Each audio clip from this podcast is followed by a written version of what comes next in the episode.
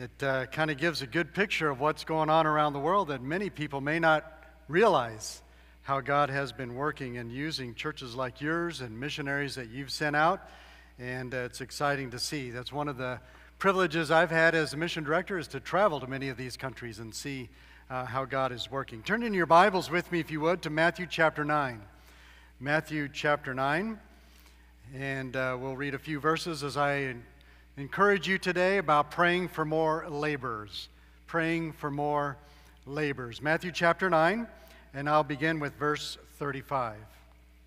Matthew nine, verse thirty-five. And Jesus went about all the cities and villages, teaching in their synagogues and preaching the gospel of the kingdom, and healing every sickness and every disease among the people.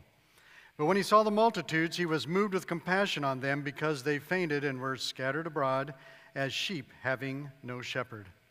Then saith he unto his disciples, The harvest